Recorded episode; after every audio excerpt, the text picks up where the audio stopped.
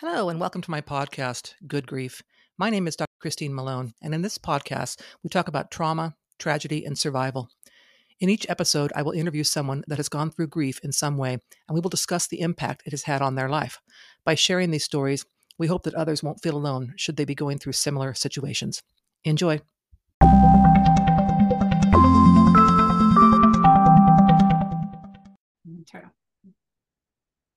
Okay, listeners, thank you so much for joining me today. My guest today is going to tell us um, a story about some of the things that she has overcome in her life. Um, so, guest, if you would introduce yourself and just tell us a bit about yourself. Hello, everybody. My name is Lauren Petrullo. I am coming to you from Orlando, Florida, the exact opposite side of the US right now. And um, I am uh, really fortunate that I have become a business owner and founder of several brands. I own a marketing agency, several e commerce brands, and I am currently married to the love of my life. And we're celebrating 10 years of marriage uh, this Friday. Um, so I am born and raised in the city of Chicago and here to share some of the most important moments of my life that helped me become who I am today, which is really just a happy individual. Great, thank you, and congratulations on that anniversary. I always love to hear those stories, especially when you use the term "love of my life." That's that's yeah, that makes me smile. So, mm. so tell us a bit about some of the things that happened when you were younger, so in your childhood, that have kind of shaped where you are now. Um, I grew up in the city of Chicago from a loving household. Uh, my mother and father got married when I was three years old. They fell in love on the first date my mom, of course, shared that she went home with him and three months later was pregnant. I was like, okay, that was a whirlwind of a romance. Um, my father had three kids from his first marriage. My mother had a son from an ex boyfriend. When I was two years old, uh, my mother had adopted my younger brother straight from the hospital. She had found out like five hours before that he was born, and her brother, my uncle, had said, I can't take care of this child. Can grandma? And he said, No, but me and Jim can, my father. And so I grew up in a household where uh, it didn't matter who you were, what you looked like, what your last name was. You were always loved if you came into the door. So I preface this of um, I felt connected to a family where I was supported to the point of trust in the sense of I grew up where um, it was never a matter of no, like no was not a common word in our household. It was a, always reframe it to how. How can you make that happen? You want this Barbie? Great no like not no you can't have it. I'm not giving you the money but how can you make that possible? Um, so in this ever evolving uh, trust life situation um, i was able to make a lot of decisions and command control of where i wanted to be in many cases. And it was uh, when i was 12 uh, one decision i had no control over that i was unprepared for was uh, the decision for my dad to no longer be on earth. Um, I was the one who found him.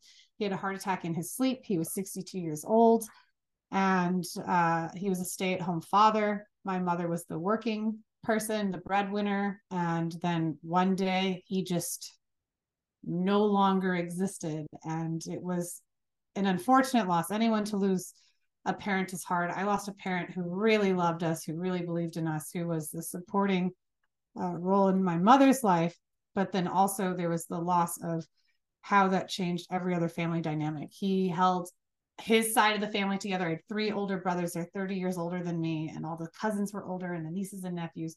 He brought all of that glue to our nucleus in Chicago. I lost my mother's emotional capacity because she lost her partner in life. Both of the brothers I grew up around had their other fathers that they were able to step into. So when I was 12, in the midst of very terrible hormone phases, I had lost, like the floor had been ripped out for me. And where I lived in a world of trust, you can do anything as a matter of how. I didn't know how to move forward because it was just, hello, world. It's just you. Yeah.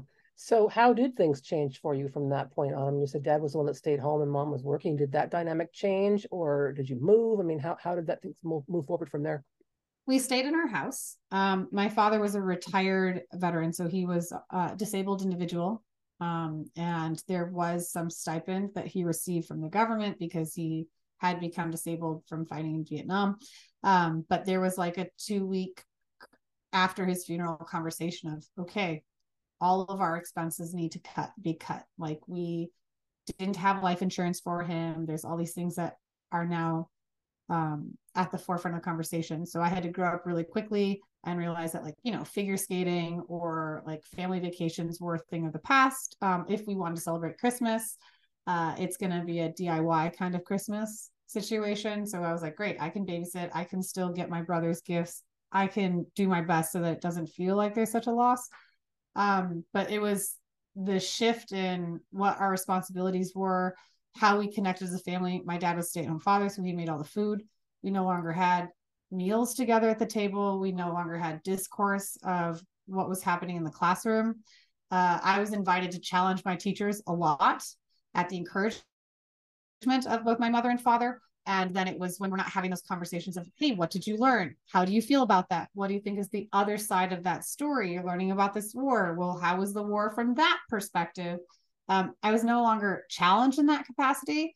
Uh, so it was this almost like two years, I think, where I just like mellowed through life of just existing um which at the end of it like or no maybe three four years because i was like i need a car. I need to get outside of this house. I need to understand what else is possible because i knew this life that i had when he was around. And then this mellow i'm not interested in just existing life came to be. And when i had a car i was able to or a driver's license i was able to venture out of the house and make my own decisions and start to dictate what I wanted my life to be versus what it was going to be because no one else was going to figure it out for me. Yeah. So how did your relationship with your mother change? I mean, you mentioned the, the no more discourse about school at the table, which just seems like a huge loss. Um, and as a teacher myself, I I can really relate to how valuable that is. Um, but how did things change with your your mom at that time, or did they um, after that? Oh, tremendously. Um, I went from my mom being the confidant and uh, the person I idolized because she was this like working mom. She was a social worker. She's been in really bad situations. Um, and she would share honestly and transparently what was going on. Um, to, I recognize now I didn't understand how much of a loss she had, uh, but she had found another partner and a year later had moved in with us. And that shift in dynamic was this like replacement of a father figure with a guy who was very involved with the church, had uh, different viewpoints than I grew up understanding, um, where there's specific roles within the household. And we grew up in a very uh, non traditional household in the sense that, like, my father was a stay at home father, uh, collaborative nature in everything and everywhere possible. Natural consequences was a way that we learned okay, if you're going to stick your finger in that socket, you're going to see what's going to happen. So you're not going to do it again. Um, to a stricter environment, this is how you must do. And I heard no so much that I was like, what? I don't understand. Like, I really didn't understand this word. And so, um, my relationship with uh, that gentleman wasn't great. Uh, I didn't set it up for success because I was still grieving. I said, Who are you? This is my dad's house. Why are you here? Um, but then also, my mom was in this battle of finding a partner to help her cope with loss of her husband and then managing now three teenagers who have their own unique sets. And she became a single mom, and that's not necessarily what she signed up for. So we had a very strained relationship, so much so that uh, three days after I had turned 18, I was still in high school. Um, had another semester left of of class. It was during winter break. I was uh, told that my uh, place at home was no longer one that I was welcome back in, and uh, was given a bag and said to leave. And uh, I moved into a friend's basement. I fortunately I had a car. Like I recognize the privilege that I had. Like I had a car. So I had a place to keep my stuff. I had a place to sleep. Uh, but it was winter. It was like January in Chicago. So a friend let me stay in her basement and uh, made my way through the last half of my senior year of high school where her and I like we didn't talk. She didn't come to my high school graduation. She didn't even know when my high school graduation was going to be. Versus if you had looked at where I was five years prior, she showed up to every game she could have, and if she wasn't there, my dad was there. So it was a very inclusive environment. To then being a okay, this is a very different dynamic. So it's like you lost your dad and then you lost your mom shortly thereafter. It's really mm-hmm. I think now I understand that she lost herself too, because again, being a teen, uh, sorry, a mother of three teenagers, like my older brother Brendan, her firstborn, was 21. I count him as a teenager because boy was he doing hooligan stuff. And like it's hard. That's that's really hard. And she didn't have any support system. Financial assistance had gone away. The lack of planning that had been set up, like she had expected there to be better planning. Um, but there wasn't. So there was this new inheritance of just it was just so much newness that her default is head in the sand and you know she was she was a person i didn't see that and understand that at the time i thought she was only my mom so yeah it was it was it was a loss of my father a loss of my mother a, a complete disconnect from all the other side of my father's family where he was the the crux of that relationship yeah, so. as a mom myself, I have uh, adult children. Um, I can tell you that we, meaning all moms, we don't want to mm-hmm. share that kind of stuff with our kids. We want to just be your mom. We just want you to be able to count on us and rely on us. And and yeah. you know, when I've gone through some really ugly times in my kids' lives, I they were the last people I want to share that with. Last people, because I'm like, nope, you're you're my kid. You don't need to worry about money. Don't need to worry about mm-hmm. anything. Just about you know, I'm handling this. I'm the adult. So I'll give her that bit of grace. Um, just absolutely, say, she deserves it. She I mean, I get it. I get it, especially when it's un, you know, when it's just it's totally unexpected and and not, you know, not um, planned and provided for with insurance and so on and so forth. Yeah. So you started college, and I know you got into doing um, some sports in college. So tell us a bit about that. Yeah, well, I mean, I retreated into sports. I it was really I was good at sports, and then it got to be well, okay, I feel accepted in sports. Um, people are reliant on me. I have coaches that are very very much present in my life where I had other parental figures were were absent. Um, sports was like my my refuge, and um, I was able to get recruited and play Division One soccer, which was like the highest level you could play before going pro. Um, I found so much like love and like acceptance and and public glory. Like I I I liked the attention. It was me in the newspaper it's me getting interviewed on TV shows because of the success I had had with soccer. And so I found this university uh, where I was playing soccer at and was like, yeah, I'm gonna I'm gonna go pro. Like I my dad played basketball. I mean, he was six, eight and a half. Okay. So he he played basketball over in Europe. Um, and uh, I was like, yeah, no, I'm gonna do this. I'm gonna be a professional soccer player. I have friends that played professional soccer, both men and women. Oh, I'm I'm totally ready. This is my dream. Um, I applied to one university, the one that recruited me for soccer. It's like, great, I don't even have to do any other applications. That because I, I, I was by myself, right? Like I didn't navigate the the college application process very well. I mean, my school had resources, but I was like applying for legal homelessness because I had to get lunch. Like I didn't have lunch money and I was working three jobs while also playing soccer. Um, and so yeah, I, I played soccer, uh, loved it. Um, made some poor decisions and went to a party where I, uh, instead of uh, coming home safely, I spent the night in a drunk tank. That was that was silly, but it um it had severe consequences, right? Like you think you're invincible. Okay, I got recruited. You know all the benefits that came with playing college sports at that level. You you feel this sense of like superhero ness, like oh I can't do wrong, and then uh, found myself doing a very wrong, uh, being intoxicated, spending the night in the drunk take, and then finding myself the next week no longer a part of the soccer team. So I was like, oh no. Thinking back to your your comments about, you know, when your dad was still alive and the whole um, family dynamic of, you know, consequences, learning consequences. Yeah. That's came up in my mind as soon as you told that story about ah. that's something you, you got back then, but of course doesn't doesn't stick with you all the time and we all make mistakes and stupid yeah. well the shift was with this uh, stepfather figure and this like learn no and this rigid well this is what you have to do this is a prescription like there's no more of um exploration i think i'd like forgotten about it yeah more of a right and wrong rather than you know ex- the exploration of being able to kind of learn your way through mm-hmm. making those mistakes which is really as a parent hard to do as well um, yeah so you get through that. I'm assuming you finished college. So how did you get through um some of those, you know, disappointments? I guess is how ways I'm going to mm. Mom and the and the soccer and so on to where you are today. I mean, you're a young person and you're you're you know got all these success, successes. How how did you do that?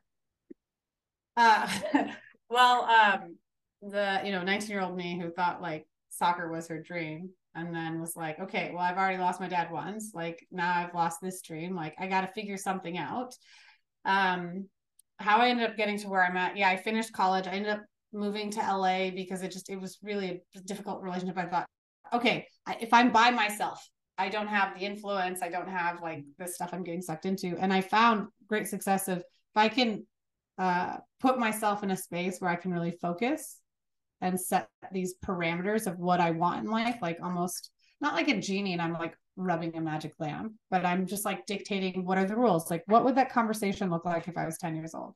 This is what I want. It's not a matter of no. I don't want to be homeless. It's like not a matter of no, like I don't want to be broken walking, you know, five miles to work because I can't afford the bus. It was just like, hey, if you want this, how are you going to make it happen? So it had this like reconnecting back into like who I was, who I would have been, um, giving grace to those in my life who also struggled. Like, you know, they're the main characters of their story. I had to remember that. Um, and so then I like I put myself in these positions. I said, okay, great. How am I going to do this? I I like ask for help. Really, I just like I started asking teachers like, what are the opportunities? Okay, the dis sorry the the soccer dream fell through, but what else makes me really happy? And start from there because I remember when I was five, and again, that Barbie story, my dad said, Great, you can absolutely have the Barbie, but how are you going to pay for it? And he asked me, What makes you happy? Let's see if there's a way that you can make money off of that. And at the time, it was drawing. So I drew stuff and then I went door to door and sold pictures for like five cents, telling people, like, Hey, want to adopt a kid? Your refrigerator looks really empty. Would you like to buy some of these designs? And then I was able to get the money to buy the Barbie. Um, so I just, I literally went back to basics and uh, wrote how I was going to make this happen, put some like momentous uh, points on like this to-do list of my life like one get out of debt like don't have credit card debt because you know i was 18 and i didn't have food money because i wasn't living at home and uh, so it was like okay check one get this in order to get out of debt get a car um, get a job the job needs to make x amount so i like i build this plan and uh, was really really insistent about it like obsessive about it that is incredibly mature of you at that age. I mean, I know people in their 30s that don't have that concept down. So that's that's very oh. impressive. have that that in you and I, I I keep thinking back to what you've told me about you know your dad and all that and the Barbie story obviously that it was STEM which is really a great skill that he gave you um, and. I, I'm thinking you're probably quite thankful for that as well. So tell me what is it you're doing today? What kind of stuff are you involved in? What are your businesses about? What's going on?